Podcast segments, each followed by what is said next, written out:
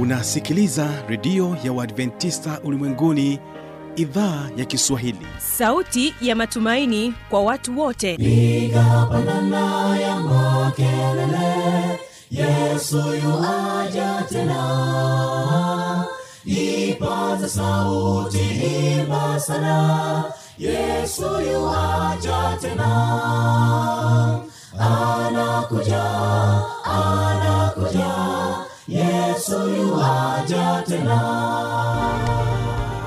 Hii ni sauti ya matumaini kwa watu wote. Inayokujia kupitia redio ya uadventista ulimwenguni awr toka kila kona ya dunia tunasikia vita njaa maafa. Hivyo washiria marejeo ya mwokozi. Piga panda ewe mlinzi yesu yuwaja tena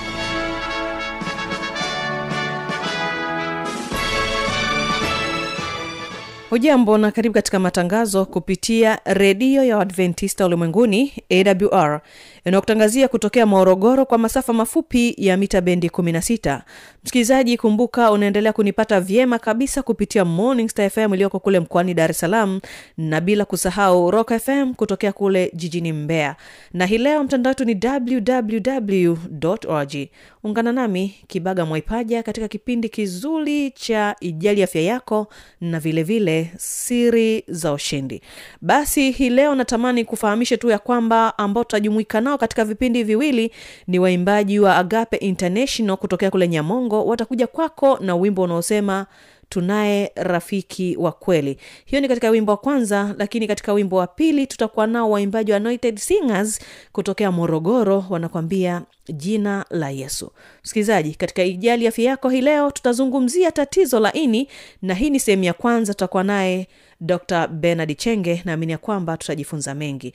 Na katika kipindi cha pili cha siri za ushindi tunaendelea kuangazia ushuhuda wa mwanamama hawa shabani ambaye yeye alikuwa ni mwislam tena wa tano anakwambia ambaye kwa kweli ukisema habari ya waislamu yeye yuko hapo. Hii ni sehemu ya pili tutakuwa naye sara karai ambaye alipata wasaa wa kuweza kuzungumza naye katika kipindi kizuri cha siri za ushindi. Na huu ni ushuhuda wake naamini utakubaliki sana.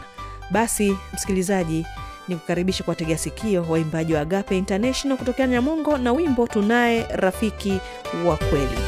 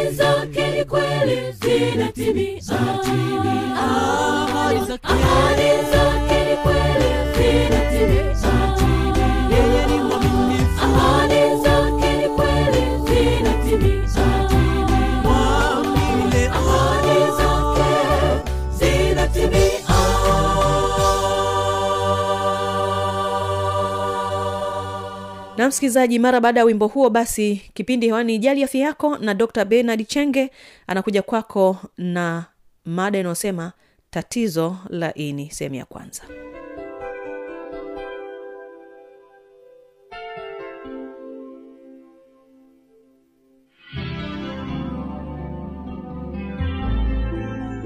Mpendwa msikilizaji katika kipindi cha jali afya yako karibuni tena tujifunze somo jingine linalohusiana na ini leo tutajifunza tatizo la ini lakini tutajifunza maana ini na kazi yake. Ni mimi dr benard chenge karibuni sana. Maswali mengi ambayo tumekuwa tukiulizwa hata tunapokuwa kazini ni jinsi gani watapata matibabu ya ugonjwa wa mafuta kwenye ini na ni tiba gani ambayo inaweza kuwasaidia. Pia wafahamu kwamba ini lako ni kiungo kikubwa zaidi mwilini kuliko vyote na ukubwa wake ukikaribia na mpira wa miguu kikawaida ini huhusika na kazi muhimu kutoka mwili. Kazi hii ni pamoja na uchakat, uh, uchakataji wa chakula kuhifadhi nishati na kutoa sumu mwilini jamii ya zamani za huko china waliamini kwamba ini ni kiungo muhimu zaidi kuliko vingine lakini tunaona kwamba ini ni moja ya viungo vinavyofanya kazi nzito sana mwilini likifanya kazi bila kuchoka katika kusafisha sumu kwenye damu. Hutengeneza mnyongo ambayo hutumika kwenye uchakataji wa vyakula vya mafuta kuvunjavunja homoni ambazo hazitumiki na kuhifadhi vitamini na madini muhimu kama madini ya chuma. Uh, kama tutaungana na mimi kwamba kazi ya ini linafanya kazi kubwa sana. Chochote unachoingiza mdomoni ili lazima lifanye kazi ya kukitesti. Je kama ni kitu kizuri kama hakina kemiko hakina madhara ini linahitaji kusafishwa pia. Sasa kama ambavyo ini linasafisha mwili pia linahitaji kusafishwa ili lifanye kazi kwa ufanisi na lisichoke mapema. Ini linahitaji kula mboga za majani kwa wingi kufanya mazoezi ya mwili na kupunguza matumizi ya pombe na kemikali. Wapendwa wasikilizaji tumekuwa tukirudia sana hizi mada eh, kufanya mazoezi. Kila aina ya ugonjwa lazima uta, utakutana uzembe kutofanya kupunguza matumizi ya pombe. Wengi wanakunywa pombe. Hasa wanaokunywa pombe lazima wapate tatizo hili. Ni kazi ya ini kuchakata virutubisho ambavyo vimefyonzwa kupitia utumbo mwembamba ili viweze kufyonzwa vizuri kwenye damu. Ini kwa kawaida ini inahusika katika kuweka msawazo kwenye viini lishe katika damu kama protini mafuta na sukari. Kazi nyingine muhimu ya ini ni kuchakata na kuondoa sumu zilizopo kwenye pombe na madawa tunayomeza. Hebu e, jiulize mpendwa msikilizaji unayokunywa pombe kila siku hmm? unayokunywa pombe kila siku maana yake ni kwamba ini unalipa kazi ya kutoa sumu kila siku. Mwisho wa siku litafikia sehemu ya kuchoka na lishachoka ndipo utakuwa na tatizo la mafuta mwilini utakuwa na matatizo mengi mengi ya ini. Na kuna aina zaidi ya mia za magonjwa ya ini. Lakini kwa leo tutaangalia fat livers hmm? mafuta kwenye ini eh, fat liver eh, ama tatizo la mafuta kwenye ini. Hebu tuangalie sasa ugonjwa huu wa ini ikiwemo dalili kisababishi chake pamoja na jinsi ya kupata tiba eh, kirahisi ukiwa nyumbani au kwa kutumia dawa za hospitalini. Sasa aina ya kwanza ni fat liver ambayo ni mafuta kwenye ini. Kuna aina mbili ambazo za za mafuta kwenye lini pendwa msikilizaji sikiliza kwa makini. Aina ya kwanza tunaita alcoholic fat liver disease afld uh, aina hii ya fat liver husababishwa na matumizi makubwa ya pombe pendwa msikilizaji unayotumia kinywaji hiki cha pombe uchakataji wa pombe hufanyika kwenye ini na kiasi kikubwa cha pombe hubadilishwa kuwa mafuta na kisha kuhifadhiwa kwenye seli za ini. Hivyo kadiri kunapoongezeka kiwango cha pombe unajiweka kwenye mazingira hatarishi zaidi ya kuongeza mrundikano wa mafuta kwenye ini pendwa hiyo ni alcoholic fatty liver disease. Watu wanaokunywa pombe sana hapo tumezungumzia. Lakini kingine kinaitwa ni kubadilisha ile ya kwanza alcoholic fatty wewe unabadilisha unaandika nani alcoholic fatty liver disease. Hii hufahamika kama mrundikano wa mafuta kwenye seli za ini pasipokuwa na mchakato wa matumizi ya pombe. Ni kawaida kwa kwa ini kuwa na, na mrundikano wa mafuta lakini pale inapozidi angalau asilimia tano hadi asilimia kumi ya ini lote ndipo tatizo linapoanza. Ifahamike tu kwamba matumizi ya pombe ni kisababishi kikubwa mno cha mafuta kwenye ini lakini kwa inshu ya nani alcoholic fatty liver disease linatokea kwenye watu wenye uzito mkubwa ama vitambi. Wenye mafuta mengi. Sasa ha, hivi vyote hivi vi- mpendwa msikilizaji vinahusianisha. Vyote vinafanana. Mtu anayekunywa pombe mtu anaye ambaye hazingatii ulaji mzuri lazima ataingia kwenye risiki ya kuwa na mafuta mengi ya kuwa na kitambi. Sasa that is inaitwa bad cholesterol. Na wanaotumia pombe kidogo sana hapa utagundua kwamba kutokutumia pombe sio kinga ya kupata mrundikano wa mafuta kwenye ini. Bado kuna sababu nyingine yatakiwa uzingatie ili kuepukana na tatizo hili hatari. Sasa dalili za mafuta kwenye ini ni zipi? Pendwa msikilizaji unayenisifuatilia katika kipindi cha jali afya yako tuko katika kipindi cha uh, mafuta kwenye ini uh, dalili za mafuta kwenye ini ni uchovu wa mara kwa mara. Kupungua ama kuongezeka uzito kwa kasi kupungua kwa hamu ya chakula kutapika na kut, eh, kupata kizunguzungu hivi vyote hivi dalili vinaweza vikaingiliana hata kwenye magonjwa mengine. Vizuri ni kuhudhuria kwenye kliniki au kupata huduma ya kitabibu uh, kupima. Unaweza ukapata hilo. Lakini kutapika na kupata kizunguzungu maumivu sehemu ya juu ku, eh, juu kulia juu ya, ya, ya utumbo kukosa nguvu mara kwa mara mkojo wa njano uliokolea lakini kupata kinyeshi cheusi na kuvimba kwa miguu na vifundo matumizi makubwa ya sukari ya aina ya fructose ni kisababishi cha nani alcoholic fatty liver disease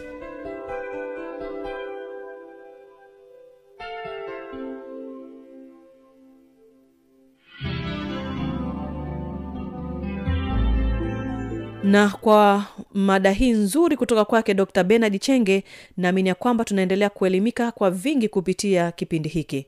Ni kukaribisha sasa katika kipindi cha pili naye huyu hapa sara karai na hawa shabani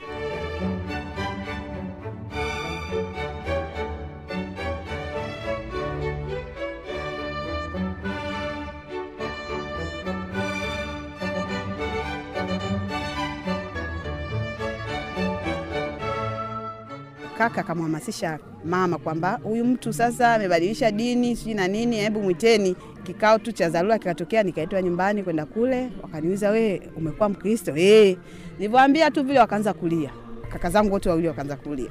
Sasa mhm, kwa nini umeingia kwenye Ukristo? Nikamwambia mimi nimeamini tu kwenye Ukristo. Sasa sisi tunakushauri urudi. Nikamwambia mimi kurudi hapana, kwa sababu nimeshaamini. Hata mkisema hapa urudi tu, twende kwa shehe pale tukamweleze, akusilimishe, akumwagie maji, mambo yaishe. Nikamwambia mimi hata kama mkisema mnichukue kilazima, Mungu anaangalia kwenye moyo, mnaweza tu mkaanza kuniogesha tu, maana imani yangu haipo huko. Ah, sasa kwa sababu gani? Wakanishauri shauri pale, walivyoona kwamba nimeng'ang'ania, akaniuliza sasa, wewe ikitokea sasa umekufa ukiwa hapa ukiwa mikononi mwetu, au Wakristo hawajui au Wasabati wenzako hawajui.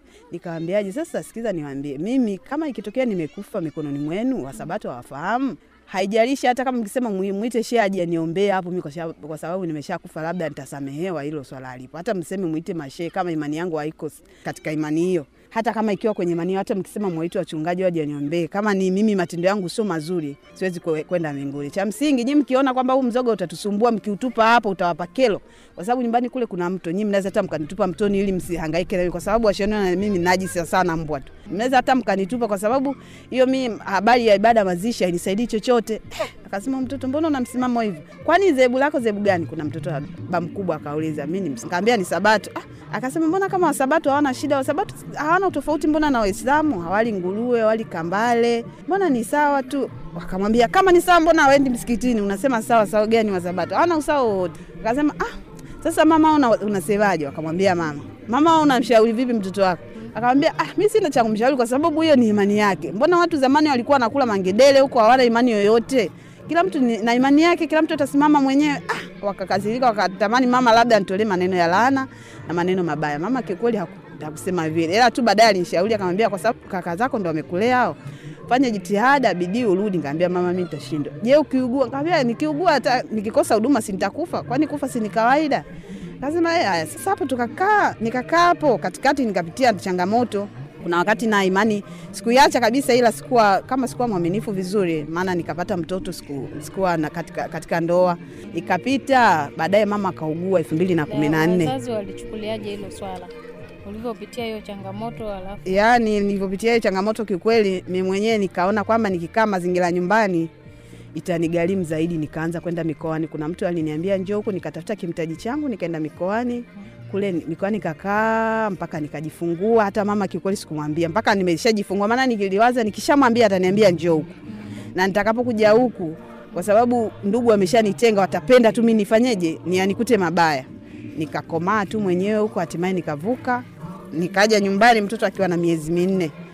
Hapo nilipokuja nyumbani kakuta mama anaumwa, anaumwa mama anaumwa, anaumwa, tukamuuguza, bahati mbaya akafariki. Yeah. E, sasa asante. Alipofariki kwenye hitima sasa ile walivyoona sasa yule ambaye alikuwa anamtetea, maana imani yao ilikuwa kwamba mama ndo anayenitetea na atakayenisaidia amefariki, kabidi wao wafanyeje, waweke kikao kingine. Na siku hiyo kikao huku nyumbani wa, ilikuwa ni utawala wa Kikwete. Kipindi kile mapoli yanauzika uzika, waliuza mapoli katika ukoo, kila mwanafamilia alikuwa anapewa laki tatu. Wakasema sasa kila mmoja ashapewa pesa yake, ila mimi wakasema msimpe kwanza, ili tujue imani yake inasimamia wapi. Sawa, wakaika kikao kingine pale pale, wengine nao walilia, akasema ah, jamani msilie, kama mtu amebadilisha. Haya, ikabidi sasa, maana pale kilikuwa kicha, kikao cha kwanza kilikuwa cha familia tu upande wa kina kaka, lakini hiki sasa kilikuwa cha ukoo pande zote mbili, baba na mama. Wajomba waliponiuliza ni msimamo wangu ukawa vile vile, ikabidi wasemeje, itabidi sisi tuende chemba, wakaenda pembeni.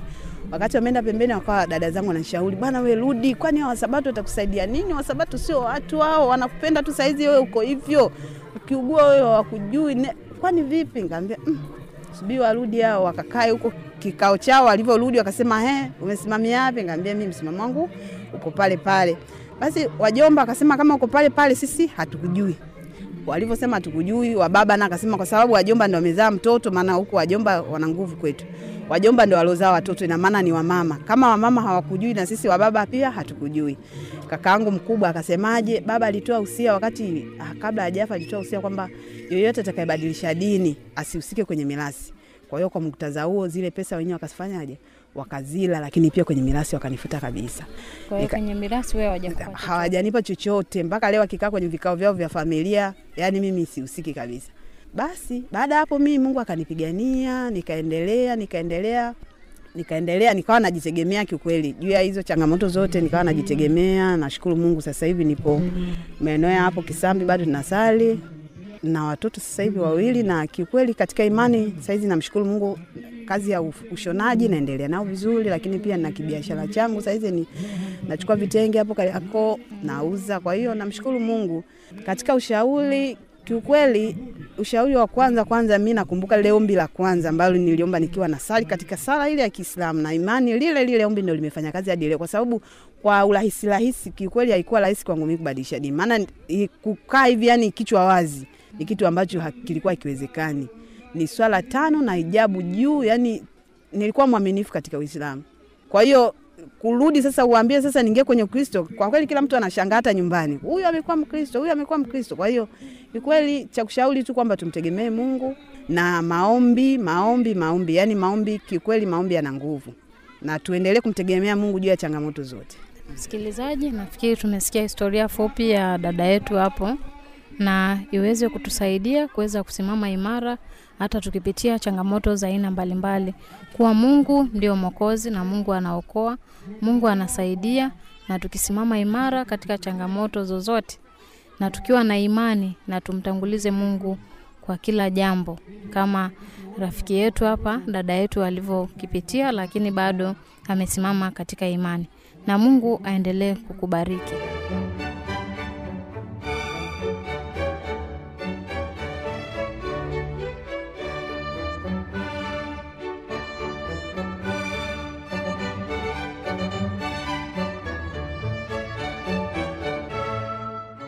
na hiyo ndio tamati ya vipindi hivi kwa hii leo. Kama una maswali maoni au changamoto tafadhali waweza kunijuza kwa anwani hii hapa ifuatayo.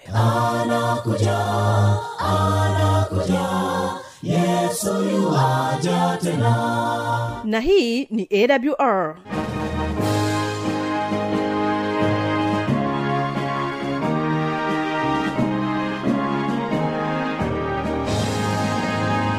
redio adventista ulimwenguni awr sanduku la posta 172 morogoro tanzania.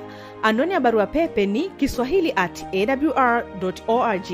Namba ya mawasiliano simu ya kiganjani 653 570814 na pia unaweza kuwasiliana nasi na idhaa ya maasai kwa nambari 769 986355 ukiwa nje ya tanzania kumbuka kuanza na namba kiunganishi alama ya kujumlisha 255 unaweza kutoa maoni yako kwa njia ya facebook kwa jina la awr tanzania.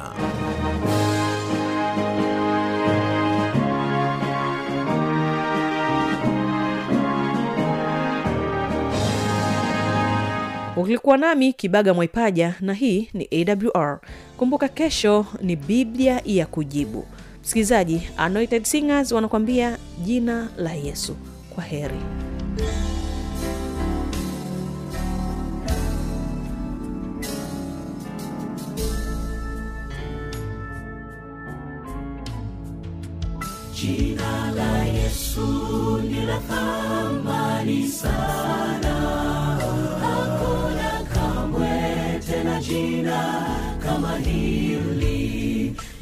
tumaini pekee la dunia.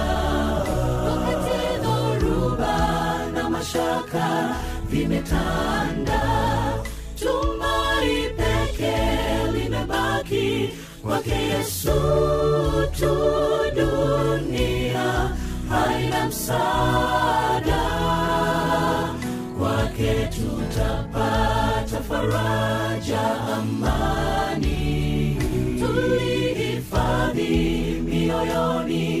jina hili tumai peke limebaki kwake yesu tu. Dunia aina msaada kwake tutapata faraja amani. Tuihifadhi mioyoni jina hili.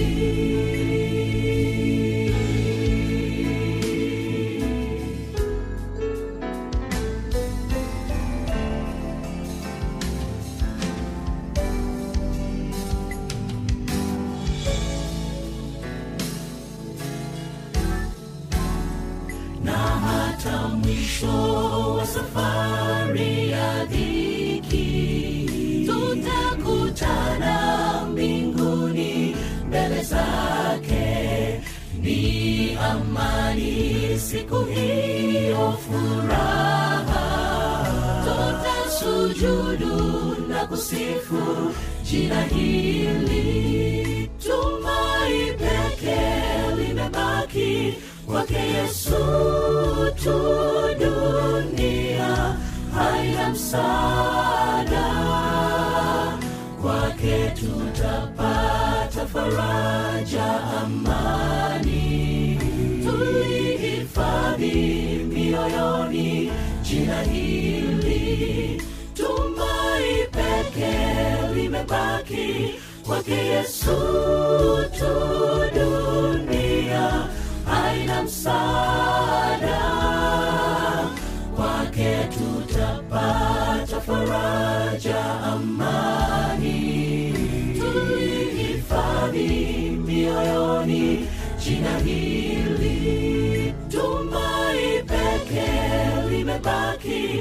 kwake yesu tu dunia aina msaada. Kwake tutapata faraja amani. Tulihifadhi mioyoni jina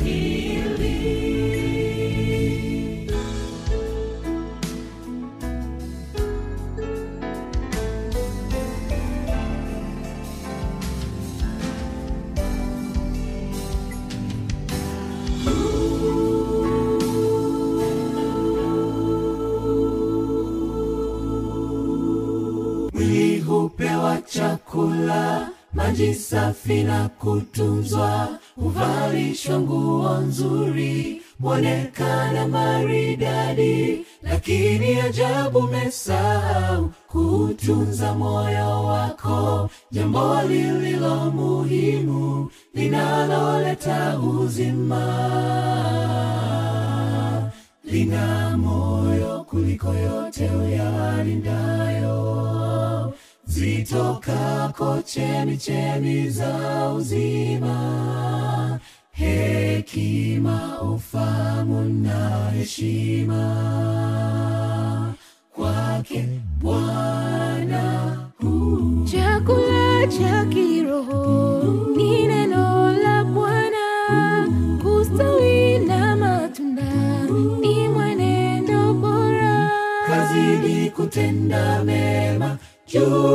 yako si bure tavuna ulichopanda. Kazidi kutenda mema juhudi yako si bure tavuna ulichopanda. Ulichopanda. Chakula cha kiroho ni